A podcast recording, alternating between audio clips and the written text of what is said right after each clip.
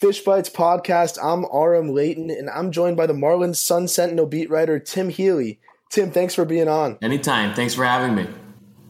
First and foremost, congratulations on your first season as the Marlins beat writer. Uh, tell us, what was the best moment in your first season? Be- best moment? Uh, are, we, are we talking on field Marlins right now, or just, you know, more me in this job? Either or. I, I, our readers love to hear about what you're doing. You know, you're one of our favorites here at Fish Stripes. And uh, give us a little insight on the job in the first season. What's the coolest or, or best thing that happened to you? Uh, I, I, you know, being my first first full year, I went to a lot of parks that I hadn't been to before, and just from a, a journal or journalism and a baseball nerd perspective, I thought it was really cool to visit. You know, Seattle and San Diego and Dodger Stadium and a bunch of places as opposed to the the NL East parks you get kind of tired of, get kind of tired of those cities. But it was really cool to uh, visit a bunch of ballparks in major league cities that I hadn't been to before. So that was a lot of fun. And then as far as the on-field Marlins go, I think what I'll remember most from this season is obviously Stanton and the the season that he had. Uh, but as far as individual moments, Ichiro's home run in Seattle will probably stick out. Uh, you know, I, I, missed some good ones like JT Riddle's walk off against the Mets in April and Edinson Volquez's no hitter. I, I was off both of those days, just so happened. But uh, oh, wow. yeah, unlucky, right? uh, but uh, Gio Gonzalez's near perfect game, near no hitter on Jose Fernandez's birthday, also the trade deadline. Uh, that that was another one that sticks out. It was definitely an eventful season. I think with baseball, it's so amazing. You got 162 games. There's always something incredible that's going to happen. I know last year it was Ichiro's chase for 3,000, and now this year Stanton's magical season. But going off of what you said about Stanton, do you think he's the MVP? We've had a lot of debate. I know Marlins fans are saying he's the undisputed, has to be the MVP. And then you have other guys around baseball saying there's five or six guys that you could name the MVP. Given given that you've covered Stanton all year, do you think he's the MVP or do you think it's someone else? No, I, I, I can't say definitively. You know, I I, I feel, I feel a little fortunate in that I didn't have an NL MVP vote this year. Uh, you guys can all attack uh, Joe Frisaro of MLB.com for, because he, he, that's the category he was voting for. I say that lightheartedly, of course. Don't attack Joe. Um, but uh, you know, I voted for Rookie of the Year, and I, I, was I was looking at the numbers for MVP, and you know, the the eye popping RBI and home run totals for Stanton led the majors in both. Those those stick out for sure, but I can't say that it, it's not black and white. To me, uh, I can't say definitively that Stanton's the MVP or that Goldschmidt's the MVP or that Arenado or Blackmon or Anthony Rendon are the MVP. Uh, so I, I, would definitely fit into that latter category that you described. That there are as many as a half dozen or more people who could reasonably win. Joey Votto, uh, an incredible season, doesn't get any love because he's on a terrible team again. But uh, you know, I, I can't say that Stanton's the MVP. But if he if he is if he does win the award, it's not a bad choice by voters at all. You know, you, you can't complain about that. And one other thing I will I want to add about this is the the fact that it's even a discussion. I think is a tribute to how far uh, the collective mindset has evolved as far as what numbers matter. So I think as recently as five years ago, if Stanton had, you know, 59 home runs and 132 RBIs, then he'd be the no doubt MVP. But now that we know a little bit more about what numbers are truly indicative of how valuable and productive and good a player is, uh, we know that home runs aren't everything and RBIs aren't everything. So I think that's that's a little bit of a, a sign of progress as far as I'm concerned. And going off of that, in a season where home runs, the home run record was absolutely shattered. Do you think that hurts Stanton's case for the MVP since, you know, so many more players are hitting so many more home runs? You mean the collective major league record for home runs? Yes. Yeah, yeah, yeah. You know, I don't I don't think so. At least not directly. I don't think anybody looks at Stanton necessarily and says, "Oh, 59 home runs," but everyone was hitting 59, uh, you know, hitting home bunch of home runs. It might hurt him in the sense that uh, the the indirect sense that they look when they're when everybody's totaling up the numbers and looking at player A, player B, and player C. Yes, 59 pops off the page, but 37, Charlie Blackmon, I think, had finished with 37. Uh, you know, he, another MVP candidate. He hit 37 on the leadoff spot. Uh, Goldschmidt had a bunch. Arenado had a bunch. So I don't think people necessarily dock Stanton because of the home run environment of this season. But, you know, his 59 isn't as impressive as, you know, for example, Babe Ruth's 59 in 1921 when home runs were so much rarer. Uh, so I, I, hopefully that answers that question, sort of. Absolutely, and I, I, the reason why I asked that question is I saw a couple articles trying to, I guess, diminish Stanton's season, saying that you know so many more home runs are being hit. But I, I agree with you. I don't really agree with that notion.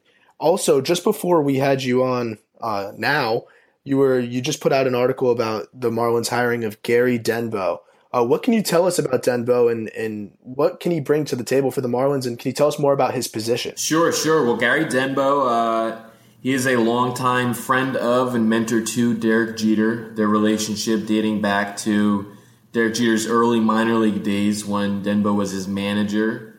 Denbo has worked for the Yankees for 23 years uh, across three different stints. And he, Denbo, I think he's a fascinating hire. He, he's done a little bit of everything in his baseball career. He flamed out as a minor leaguer, didn't get very far, but then went into managing, went into coaching. He has been a scout for the Indians, a hitting coach at the majors for the Yankees and Blue Jays. He was a hitting coach in Japan for a few years.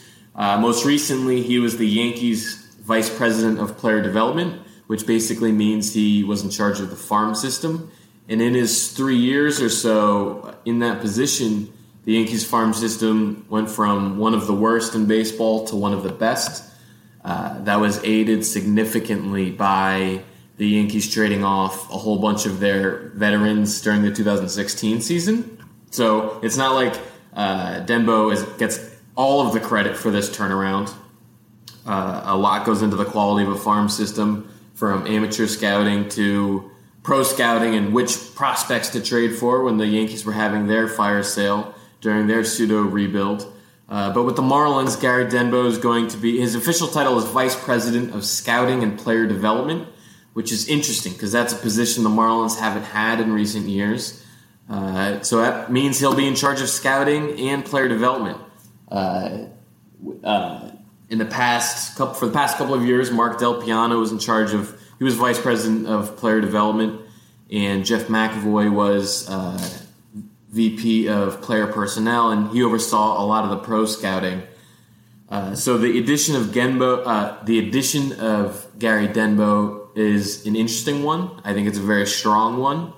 Uh, just in terms of reading what other executives have said and talking to other executives and people in baseball, uh, you won't find a bad word said about Gary Denbo. Uh, so it's a it's a strong hire. It's the first of what should be several significant hires this offseason for the Marlins and Derek Jeter. Uh, but it, it's a start. Of course, scouting and player development is something Jeter specifically referenced in his introductory press conference last week. And uh, suffice it to say, uh, the deal with Denbo was, if not done, then at least uh, at the forefront of Jeter's mind when he said that. And scouting has been a little bit of an issue for the Marlins the last few years. They've whiffed on a few first round picks, so it makes sense that Jeter wants to make that a point of emphasis. You were at the press conference, obviously, and, and you were able to get a feel for what Jeter was saying. And in, in, in that uh, letter he also wrote to the fans, what's been your impression so far from the small glimpses we've gotten from the new ownership uh, you know, it's, it's hard to say because we have had such a small glimpse, particularly in, in person. Uh, last Tuesday at Marlins Park, when Bruce Sherman and Derek Jeter had their, their news conference, I, honestly, I wasn't impressed. Uh, there wasn't a lot of meat on the bone there. There wasn't a lot of actual information. It was just kind of Jeter and Bruce saying saying hello. And you know, in in, the, in that sort of environment, when it's the new owners and it's day one or day two for them, uh, you don't necessarily expect you can't expect immediate change, but I, I was hoping for something, some sort of you know a little more energy, a little more, a little more something. Uh, it struck me that Jeter was specifically asked about the status of manager Don Mattingly and the coaching staff, and Jeter praised Mattingly, but then but didn't say outright that Mattingly would be back, which was really weird. I 100% expect Mattingly to be back, uh, but that he didn't even offer that up was was kind of strange to me. Yeah, so you're you're hitting the nail on the head here because that's what I was going to get to next. Was I think how non-committal Jeter has been has made Marlins fans really wary about the future. Uh, especially, there was a specific quote that stuck out to me from Jeter uh, that he said he warned fans of potential unpopular opinions, yeah. and uh, that to me stuck out as I'm probably going to trade one of your favorite players. That's just how I looked at it because what other opinion is unpopular? Maybe a Don Mattingly uh, move could also be uh, something along those lines. But um, what's your interpretation of unpopular moves and making moves that, are, in his eyes, that are unpopular opinions?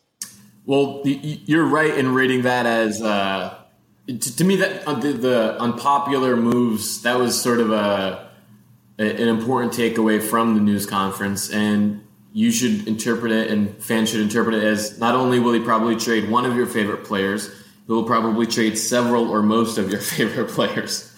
Uh, that's just sort of the spot the Marlins are in right now. Uh, he did foreshadow pretty heavily that actually he didn't foreshadow; he said it outright that the Marlins are rebuilding. And that's true in, in many senses, in that they have to turn the Marlins around as a business and as a baseball team. Uh, and then, you know, Jeter did hedge. He did say he doesn't like the word foreshadow, or he doesn't like the word rebuild because people often associate that with losing, and that doesn't necessarily need to be the case. But uh, uh, Jeter seemed to hint at it, and myself and many others are expecting that the Marlins will be trading several, at least, pieces of their their core in the coming uh, months. Going back to what you were talking about with with Denbo and and the hiring of him, there was a lot made of the second Jeter was uh, the the ownership was approved. He was said to have fired Andre Dawson, Jeff Conine, and and Jack McKeon, three advisors in the Marlins organization, and then there were conflicting reports. Some saying that then he didn't fire them and that he planned to have roles for them in the future. What can you tell Marlins fans about that situation and can they expect to see Mr. Marlin and Dawson and McKeon, guys that have huge parts in Marlins history, to remain a, part of the organization? Sure. Well, I, I do expect them to remain a part of the organization, and that story from the beginning was was very odd, right? We found out in mid to late September that uh, Jeter asked Samson, David Samson, former president, right, familiar name, uh, to fire those four special advisors, uh, and it was and it was weird that you know th- those guys are special advisors. First of all, let's give a little background on that.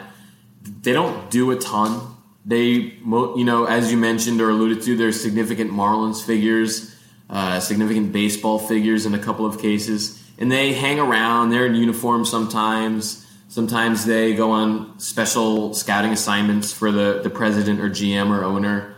Uh, but basically, they're just figureheads. They're ambassadors. They're Jeff Conine and Jeff, uh, uh, you know, famous in Marlins history. So yeah, sure, they're retired. Uh, come hang around, get in uniform a couple times throughout the season, hang out in spring training, teach the young guys, uh, show them you know this little piece of Marlins history. Uh, so, so to to fire them, to outright remove them from the organization, uh, I can't imagine it saves very money, especially in the big picture of uh, uh Major League Baseball budget. And it's very odd from a from an optic standpoint that your first move to in taking over a team is firing some of the most beloved figures in that team's history. Uh, so that he's backtracking uh, from that, and that he seems to be, you know, reportedly offering those guys potential roles with the organization isn't surprising. Um, you know, what those roles end up being aren't very important. You know, that's really just a matter of semantics. uh, you know, as far as special advisors to the CEO or special advisors to whomever. Uh, but you know, I, I, expect those guys to still be around next year, or at least uh, some of them if they want to. But that story, I think, has received an un, undue amount of attention in the grand picture of uh, the Marlins and what is important to running the Marlins. Yeah, and it was interesting because in the grand scheme of, of things with the franchise, it's not really going to affect Correct. winning or losing. It was just a puzzling move right off the bat to, like you said, fire guys that have such an important part in Marlins history that Marlins fans love. Yeah. so it just seemed like a really strange first move to come in there and, and make such a bold move. And I think the blowback is kind of why he decided maybe it's not worth it, he being Derek Jeter. Uh, so if you expect them to have roles, that, that's good to hear because I had I had a lot of questions that as much as anything. You know, what's the deal with with these three guys? We want them around. Uh, are they going to be around? And, and it was an answer I couldn't really right. provide. Um, so appreciate you providing that answer for us. Uh, what what do you think? Going more specific into Jeter's moves, uh, we know they're going to shed money. We know that they kind of want to go into not rebuilding, as we talk about semantics, but but a restructuring. Uh, what do you think they're going to do? Who do you think is most likely to be moved? I know Stanton came out and said he's not uh, interested in rebuilding. Uh, Yelich is affordable for the next few years, so he might be a guy worth holding on to unless there's a significant mm-hmm. return. Uh, who do you think is most likely to be moved? And what kind of return do you think? Uh, I think Stan's going to be moved for sure. I, I, don't expect him to be a Marlin in 2018, and I know that that stings for a lot of people because he of the season he just had and the fact that he's probably the best Marlin ever. Uh, you know, when you st- when you stack up the numbers and what each player accomplished uh, through the last quarter century or however long it's been, uh, but you know, I fully expect Stanton to go to me, the primary benefit of trading Stanton is to get out from under his contract to whatever degree they can. Not so much in the prospect return, although I would fully expect a, a couple prospects to be a part of the deal. Uh, but then I also expect Ozuna to go. He's going to get a huge raise in arbitration this year. He has two more years of team control remaining, so he'll be a free agent after 2019. And he had a massive season. It gets overshadowed by Stanton, but Don Mattingly went out of his way a couple of times in September to to you know give Ozuna some love on that front. Uh, Ozuna, I've said this a couple of times in other places, but Ozuna had such a good season that if he took a step back last year, or took a step back next year, he, he, he's still a very good player. You know, if he hits 30 home runs in 30, instead of 37, if he drives in 100 runs instead of 120 something, uh, that's an awfully good player, and I think the Marlins can get a significant return for him.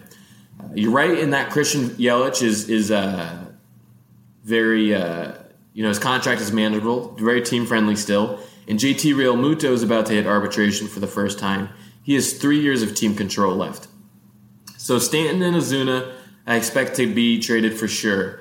Yelich and Realmuto are more of a question mark, but I expect at least one of them to get traded because due to their contract situation in that they're relatively inexpensive, uh, teams will be able to give up, will be willing to give up more in terms of prospects for them than probably Stanton.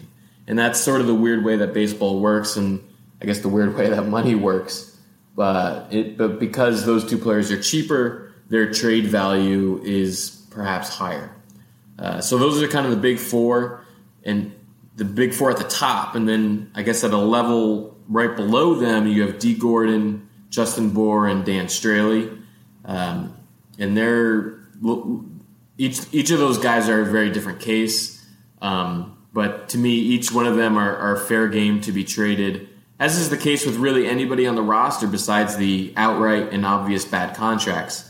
Uh, that it, you know, Jeter mentioned building it from the top down or the bottom up that you know anybody's fair game, nobody's untouchable. The thing that really puzzles me with with Stanton is Stanton just put up the best season uh, you know we've seen in a really long time, and the Marlins gave Stanton this contract before they ever thought he could even perform to this mark. I think even if you if you asked you know, Loria and, and the Marlins front office when they gave him this 300 plus million dollar contract that if you asked him if they, they, they thought he would hit 60 home runs in a season, I don't know if they would say yes. So he exceeds expectations, but we still regard his contract as too pricey. So why would the Marlins ever give Stanton this contract? well, that's a good question, and, and, it's one that people asked as soon as he signed the contract, as soon as everybody found out about it. Um, it is obviously backloaded, so he Stanton has made very little money so far, and the big money doesn't start till 2018. He's gonna his salary is gonna jump up to 25 million dollars next year, and over the next 10 years, he's gonna make 295 million. So you know, between Stanton and Wei Yin Chen and Dee Gordon and Christian Yelich, even Martin Prado, Ziegler, Tazawa, even you know those relative smaller deals, all of those contracts are backloaded. And if you try to read between the lines there, there's a strong sense that Jeffrey Loria himself never intended on paying Stanton all that money, never intended on maybe paying Christian Yelich all that money. Um, so he he would uh, sign these guys to long term deals, uh, own the team during these during the relative cheaper years, and then sell sell the team before the payroll really exploded. So Loria sells the Marlins and leaves them in a really bad spot as far as payroll goes, but in a good spot as far as having tradable uh, assets goes. Uh, in terms of the stand question specifically, you know, why is he still you know, pe- people, you know, he, he, exceeded expectations, as, as you said. And th- that's true for this season. But seven months ago, six months ago, at the start of the season, there were a lot of people saying Giancarlo Stanton was overpaid and that he wasn't living up to the contract. He's hurt all the time, yada, yada. Uh, he finally got through his season healthy, had a massive season production wise, and, you know, he exceeded expectations for 2017, yes. Uh, but there's no telling what's going to happen in 2018 or 19 or you know 2026 uh, as as he gets toward the tail end of the contract. So Stanton's contract, Stanton's trade value right now is as high as probably as high as it's going to be. So the Marlins are probably going to try to capitalize that and move him while they can, as opposed to you know risking him getting hurt or not being as good next year. And I think the Albert Pujols situation might scare away some owners. You know, that's the only, besides Alex Rodriguez, which is also another terrible situation. I don't, I haven't seen one scenario where these contracts that are eight plus years end up working out for the team that ends up acquiring the player or initially signing them. And I think that's definitely a big deterrent for any teams that might be interested in Stanton. Uh, so if the Marlins aren't expecting to get a huge return on Stanton, what kind of return do you think Marcell Ozuna can get? Because I, I, I look at the Adam Eaton trade from a couple years, two seasons ago, and he didn't put up nearly the numbers that, that Marcell Ozuna did. And, and Eaton still was able to reel in for the White Sox of two top 100 prospects and, and one other very solid mid level prospect. What do you think Ozuna could bring in for the Marlins if he's the second most likely to yeah, be traded. Yeah, I think that's a that's a fair baseline for it. Um, you know, the value of, of, Eaton at the time of that trade was mostly in his defense. Uh, a uh, very strong defensive player. Obviously, they didn't get to benefit from that last year because he got, or this year because he got hurt. But uh, Ozuna's Ozuna's a well-rounded player, and I, I think Ozuna, if not, if he isn't valued higher than Adam Eaton, then he should be. Um, he hit, hits a ton, obviously. He's no slouch in the outfield, and he's still got two more years of team control left. Uh, so, as far as return, I think two, two top 100 prospects and then another mid level prospect, that, that's a starting point. And I think you'll see a lot of teams want Marcell Ozuna. Um, so, it, you know, and competition is never a bad thing when you're trying to trade a guy. Absolutely. I mean, that that's probably the best thing the Marlins could have is a little bit of a bidding war. Uh, do you see do you see the Marlins trading Dee Gordon and getting a decent return? And um, if you do see the Marlins trading all of these guys, it's kind of a two part question here. Um, do you see them going for for you know high high level prospects or trying to get some major league talent in there too. I know Marlins fans, uh, as painful as it is to probably listen to this and hear that you know their favorite players are going to be traded away, I'm sure that they would be more inclined to, to want major league talent rather than waiting it out for some guy to climb through the ranks sure. of the minor um, leagues. Well, for the Dee Gordon question first, uh, I, I, feel like the common perception or the the oft referenced, you know, summary of Dee Gordon is, is that he has a, a big contract that he's going to be overpaid. But I don't know how true that is. He had a really good season. He could probably win a Gold Glove. He has a Silver Slugger case. He stole 60 bases. He hit over 300. His OBP was reasonable. You know, he's never he has never walked a ton, but it wasn't. Uh, it's like his biggest weakness, and it wasn't even bad. And he was over 200 hits. I agree with you 100. percent I'm not really sure why he's still being regarded. Right, right, and he is, he's definitely going to make a ton of money the next three years. But the idea that Dee Gordon's just a black hole of a contract that that's wrong. I think he is definitely tradable, unlike Martin Prado, who was of course hurt all year. Uh, but Dee Gordon's definitely tradable. I think uh, a potential return on him is below what it would be for the outfielders and Realmuto. but he could definitely bring back a couple nice pieces if you're trying to get out from under that contract and. Uh, you know, if you're willing to part with him, which I'm sure the Marlins would be, because nobody's untouchable, of course.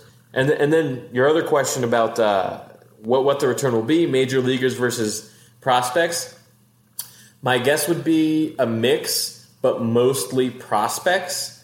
Uh, the trouble with getting major league talent in return for your major leaguers is that well, what good is that going to do?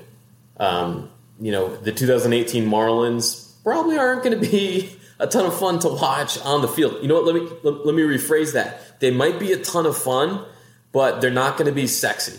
Um, they're not going to, you know, there aren't going to be grand on-field expectations for the Marlins next year. Is my bet. Uh, and and when you talk about building a team, baseball is cyclical. Uh, we see the Astros and the Cubs right now on the top of their cycle, the the competing for a championship part of their cycle. And a few years ago, of course, those teams were the ones rebuilding. Uh, the timing of the cycle is is extremely difficult. The Marlins were supposed to be at the in their the competing portion of their cycle right now. Obviously, that didn't come to fruition. But the the problem with getting back to the actual question of the, the problem with getting major league talent as you're trying to rebuild is that that talent is one more expensive than you probably want to pay, and two will be coming up on free agency and or coming up on their big paydays via arbitration right when the prospects that you acquired are coming up and really making an impact. So it's it, it's super hard to time. Running a baseball team and building a good baseball team is really difficult. Uh, but I would expect most of the return the Marlins get for their whatever trades end up happening this winter. I would expect that to mostly be prospects because prospects are cheaper for their first three seasons. They're making the major league minimum, and then the three seasons after that, uh, you know, they get arbitration, they get raises, and then they hit free agency. You know, you know what you made me think of when you said that the Marlins will might be fun to watch, but they won't be sexy. The first thing I thought of was the 2006 to 2008 ish Marlins, where they had a young Hanley Ramirez, a young Dan Uggla, Josh Willingham. You know, I could go on and on and, and name all these young guys that, that ended up having the only infield to all the way around hit 25 or more home runs. Uh, they they were competitive. You know, they they flirted with 500. Sometimes they were over 500. They competed for the wild card one year. But it was just a fun young team to watch. And, you know, Marlins fans, while it might be sad that these superstars are getting traded, the fact of the matter is they didn't get anywhere with these superstars. And you can't just sit around and wait for something to happen. You have to be proactive. And I think with, with the new ownership coming through, unfortunately, they're going to have to start over. And uh, I know Marlins fans are going to kick and scream because it's it's almost traumatizing at this point.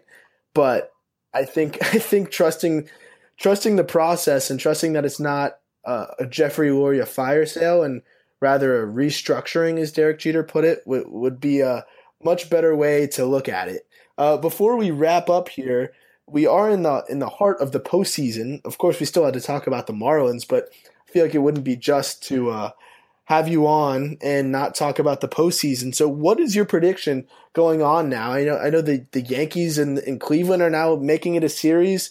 Uh, a lot of people thought that was done, and here we go into a game five coming up. And what else do you think is going to happen? What do you think with that series? And who, who's your pick uh, for uh, the World, World Series? series? this is kind of like the MVP conversation when there there's so many seemingly equal uh, players, or in this case teams, that it's it's a total crapshoot. As far as Indians and and Yankees, they're coming up on Game Five. I like the Indians in that one. Uh, you know, for any given playoff game in a series, when the teams are going to the lineups are going to be mostly the same game to game, I base it off who's pitching. And in the matchup of Corey Kluber versus CC Sabathia, I like Corey Kluber. Um, but it's hard to ignore, you know, as far as World Series picks, what the Dodgers just did. They had a miserable September, but they just swept a very good Diamondbacks team. Uh, it's hard to ignore that. So if, if we get to a World Series of Dodgers Astros, that wouldn't surprise me at all. And what's amazing about this postseason, like you said, is that there's going into it. There is you can make a case for six, six or seven teams that could all potentially make a run at the World Series, and I, that's why I think this is going to be a really exciting postseason. Uh, I, I, honestly, I've struggled. I've gone back and forth on who I think is going to win it. I, history shows that even if you go into the postseason cold, it doesn't really have any indication on how you how you do in the postseason. I think the Dodgers have reflected that. Um, so I think you're spot on. I'm with you, and I, I would love a Dodgers uh, Astros World Series but we'll see. Thanks for coming on again, Tim. Uh, I know us at Fish Stripes, we love to have you on. Uh, all of our readers are big fans. I know they're always tweeting at you, and uh, you do a great job of getting back to them, and that's why we love to have you on here. But uh, but once again, congratulations on your first full season. Thank you very much. Thanks again, Tim.